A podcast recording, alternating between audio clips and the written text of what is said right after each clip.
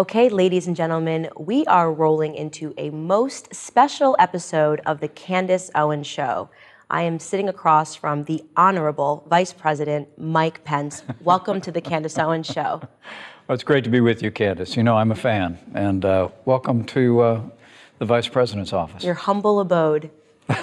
Indeed. It, it really is an honor to be here with you. You and I had run into each other, and we had had such a great and interesting conversation about Black America that I just wanted to bring it to a wider audience. Uh, I find today that sometimes the conversations and the rhetoric can be so polarizing, and people just aren't hearing an honest discussion about what this administration is doing for Black America.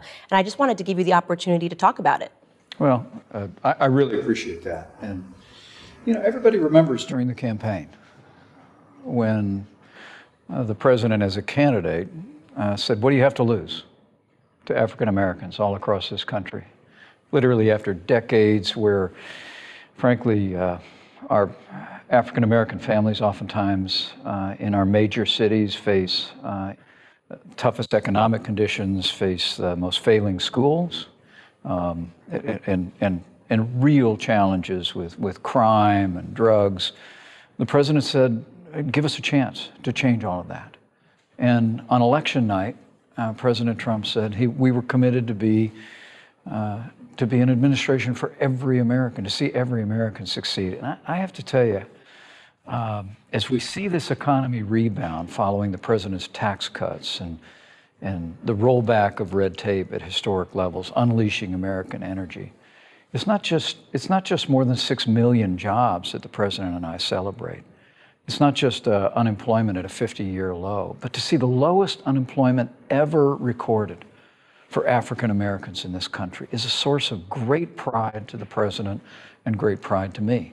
I mean, we're opening up doors of opportunity for every American, but to see African Americans uh, finding those job opportunities and, and, and being able to live their dreams uh, at, at, a rate that, that we haven't seen before is incredibly exciting.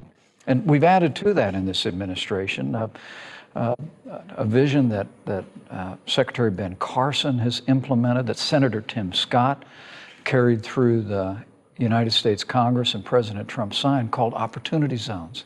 I mean, literally, as I'm sitting before you today, in cities all across this country, uh, communities large and small, we've identified thousands of areas that are now denominated as opportunity zones. And there's billions of dollars in private investment that now has an incentive to create jobs and opportunities, oftentimes in our major cities, oftentimes in exactly the areas where, where minority communities and African Americans have, haven't had those opportunities. And so I, I would tell you, while the president and I are, we're, we're proud of the way this economy is booming, I'm proud of the way the stock market is soaring, jobs are expanding for every American. Uh, I, I, know for, uh, for this president, seeing the lowest unemployment level ever recorded for African Americans and also Hispanic Americans, seeing wages rising for working Americans, and seeing opportunities really expand in communities across this country. Um, it, it's, uh, it's a source of, uh, of great satisfaction to us but it's also a part of the story that we're going to tell all across this country in all 50 states in the uh, coming election year. And I love that you keep using the word opportunity and that you're talking about opportunity mm-hmm. zones mm-hmm. because, as a Black American and someone who came from absolutely nothing, you can see so much. People want to offer handouts. And I, I don't necessarily believe that handouts help, uh, but hand up, saying, you know what, here is an opportunity for you that you can step inside of and build yourself up. I think that is a differentiator, and I'm so grateful to this administration um, for, for waking me up and making me realize that I could be the author of my own destiny yeah. if I took some of these opportunities um, uh, for myself and I embrace them. So that's that's really wonderful. And I want to also talk about something else that I really admire about and that, you. And that's really what every American wants. I truly believe it. Not just African Americans, Hispanic, but every, every American just wants that opportunity to go out and live the American dream. And in President Trump, you have a leader that gets that because his family, my family, you, just like your family, we all live the American dream. His grandfather immigrated to this country. My grandfather immigrated to this country. His father built a business. My dad ran a small gas station business in a small town. I mean, both of us have seen our families literally live the American dream. And I have to tell you, to know President Trump uh, and and to know him as well as I've gotten to know him, he's somebody that he wants to see everybody succeed. He wants to see America prosper. And, uh, but the progress we've made in the African American community, I just think it goes back to that what do you have to lose promise. And the, and the truth is that, that whether it be opportunity zones, whether it be the lowest unemployment ever recorded, or whether it be the president's commitment to allow, to allow parents to choose where their children go to school, the school that is best for them, public or private, we're going to continue to expand those opportunities to African Americans and every American. And, uh, and we know it's a pathway to a stronger and more prosperous country. You know, I think I actually know the answer to that question when he asked uh, Black America, what do you have to lose? The answer was absolutely nothing. We had already been losing. And I, I finally feel like we're turning the bend on that. Uh, and you, you have to credit this administration for that. And you brought up a very important word, which I want to get into family. Mm. Um, and, and I spoke to you about this offline. I said, you know, I feel like the, the breakdown of family is so central mm. to a lot of the things that we're seeing happening in society. And you have really asserted yourself as a family man mm. and as, as a man of faith, as a man of God. I want you to just really talk about that because I do see that as a necessary pillar of this society. Mm. Well, I'm very humbled by that, Candace, and I thank you uh, for the kind words. I, you know, people used to ask me years ago when I had a radio program um, what my philosophy was, and I just told people I'm, I'm a Christian, a conservative, and a Republican in that order. I mean, for me and for my family, the faith faith is the most important thing in our life. I became a Christian when I was a college student. I've tried I've tried to live out my faith uh, with integrity and uh, all my imperfections ever since. But my faith does inform me to put put my family first. And Karen and I have sought to do that, um, uh, not just in our marriage, but also in making a priority of our children. And uh, I, I really do believe that, that as we see this economy grow, as we see this economy expand, creating more opportunities for families to prosper is a pathway for real prosperity uh, in this country. So we'll, um, we'll, we'll, uh, we'll continue to we'll continue to hold that forward and make it make it more possible for more families uh, to prosper. And but for us, it all happens on a foundation of faith. Absolutely. And, and, once you have that faith and once you have a strong family unit, you will see kids that are raised to be strong members of society, strong contributing members of society. And now I have to ask you a fun question because every time I've seen you hit the stage, and I've seen that many times, you always bring up Karen. So I need I to know how you and your wife met. Well, we. Um, um, I, I, was, uh, I was a law student. She was teaching elementary school. And I, I was at church one Sunday, a church I was visiting in Indianapolis. And I saw this beautiful brunette playing the guitar up front. And I followed her out the back of the church, told her I wanted to play in the guitar group, which I would have been prepared to back up because I play the piano and guitar a um, little bit. Um, but uh, we started to talk, and um, we went out. And I, I, have to tell you, from our very first date, uh, I, kn- I, knew in my heart um, how special she was. And uh, we dated for nine months. We were married nine months later, and it's been uh, been 31 years. Other than my decision to put my faith in Christ, my decision to ask Karen Whitaker to marry me is the best decision I ever made in my life. Oh, that is, genuinely so sweet. I love to hear that. And I love to, that we're able to portray this side of you because I feel you guys are constantly under fire and, and constantly being scrutinized by the media, and it doesn't help anybody. Um, and how do you guys deal with that? How do you and Karen deal with that, constantly being under fire? Well, my wife has a great way of putting it. When, um, um, when we were elected governor, I remember she, uh, she made a promise to our three kids, who are the greatest source of pride in our life. Uh, our son Michael, our daughter in law, our two girls are all incredibly wonderful and accomplished people.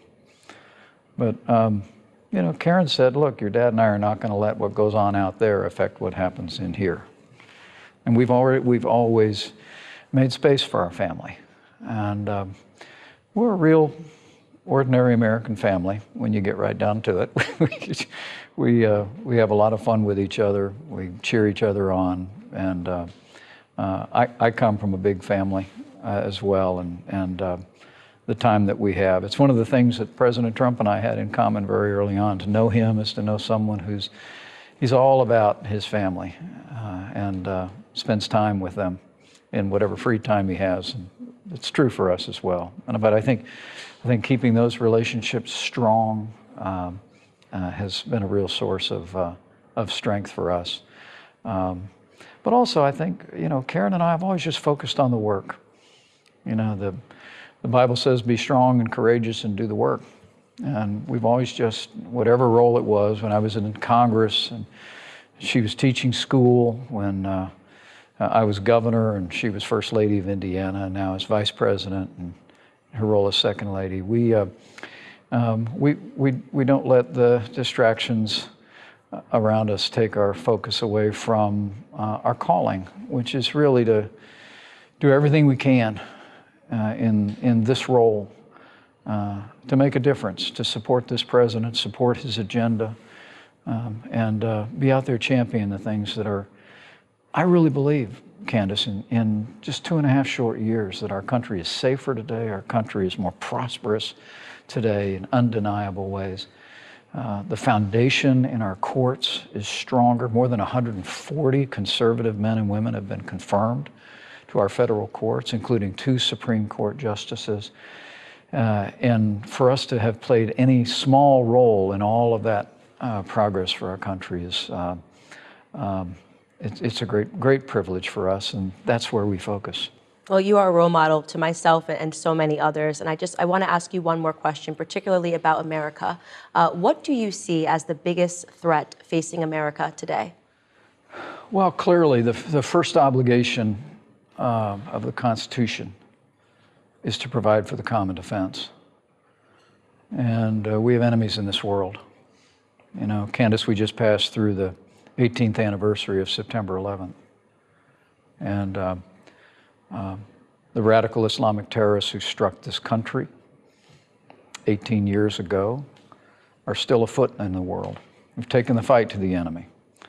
Um, our armed forces fought valiantly in Afghanistan, in Iraq, and Syria, the destruction of the territory of the ISIS caliphate earlier this year.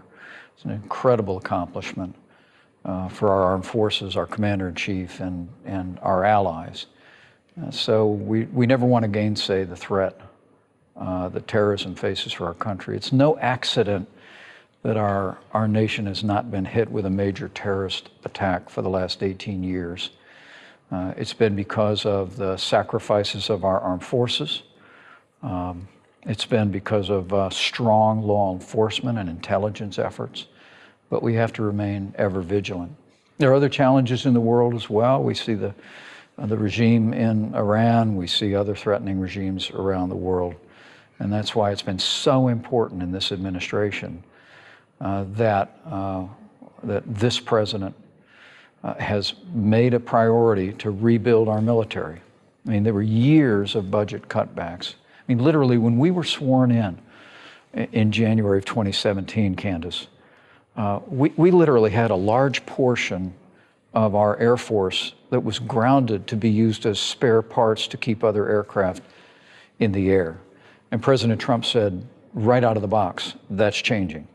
And he supported the largest increases in our national defense uh, since the days of Ronald Reagan. We've rebuilt our military, uh, and the world knows it. Uh, the record investments in our national defense are already making a difference. Uh, and, uh, and we're not only supporting all of our troops and their families at unprecedented levels, but um, we're also making it clear to the world that we're going to defend this country. So that's, that's really the first threat we always have to think about. And in, in President Donald Trump, the American people should know they have a commander in chief that is always seeing to the defense of this country. But there are, there are challenges within in America as well. And I, I've often said, and we have to win the next generation. Uh, that's why I'm such a Candace Owens fan. Uh, it's really true that when you see the, the rise of support among young people uh, for socialism, which is a, a philosophy that has robbed the liberties of generations and impoverished nations over the last century, I think it's incumbent on us uh, to, to go out and tell freedom's story, to make sure that the rising generation of Americans know that the idea of socialism, whatever guise it comes under, whether we call it Medicare for all or the Green New Deal, is the truth is that socialism is antithetical to freedom, and that that that to understand America's prosperity, you should understand that uh, uh, our, the source of our nation's greatness, I always believe, comes from our, our faith, our freedom, and our vast natural resources. And, and preserving that freedom, whether we're dealing with issues of meeting, meeting healthcare challenges in the country, whether we're dealing with issues of maintaining a growing economy while we're good stewards of the environment, all of those issues um, we can deal with with answers that are that are consistent with the core values of of the American people and put freedom and liberty first. And so making sure we're explaining to the rising generation the very ideals that have made this country great, I think uh, is extremely important in the long term. Um, my second favorite president, Ronald Reagan, said famously that uh, freedom is never more than one generation from extinction. So so voices like yours are more important than ever in your generation. Um, people my kids' age that are out there telling freedom's story, under, explaining to people the, the, the, importance of the vitality of liberty uh, in this country is absolutely essential. Uh, and I'll end on a good note, though. I, um, people who know Karen and I know that uh, we're pro life, we don't apologize for it.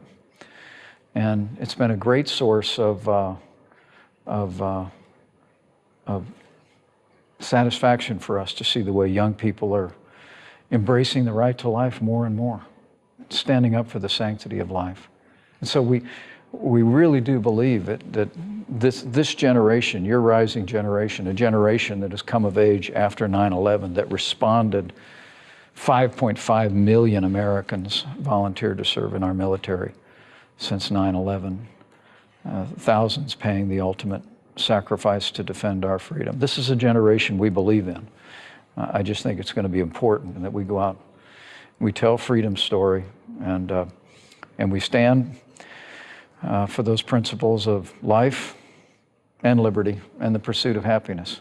Absolutely. That's how we'll keep America strong. Absolutely. And look, I, I am optimistic every single day. I think America is a stronger, a better, and a safer nation. And I want to tell you that when I rewind my life, this will be a moment that I will never forget. And I want to thank you from the bottom of my heart for joining the Candace Owens Show. What an honor to have you, Vice President Mike Pence. Thank you, Candace. I'll give you a handshake. It'll look good.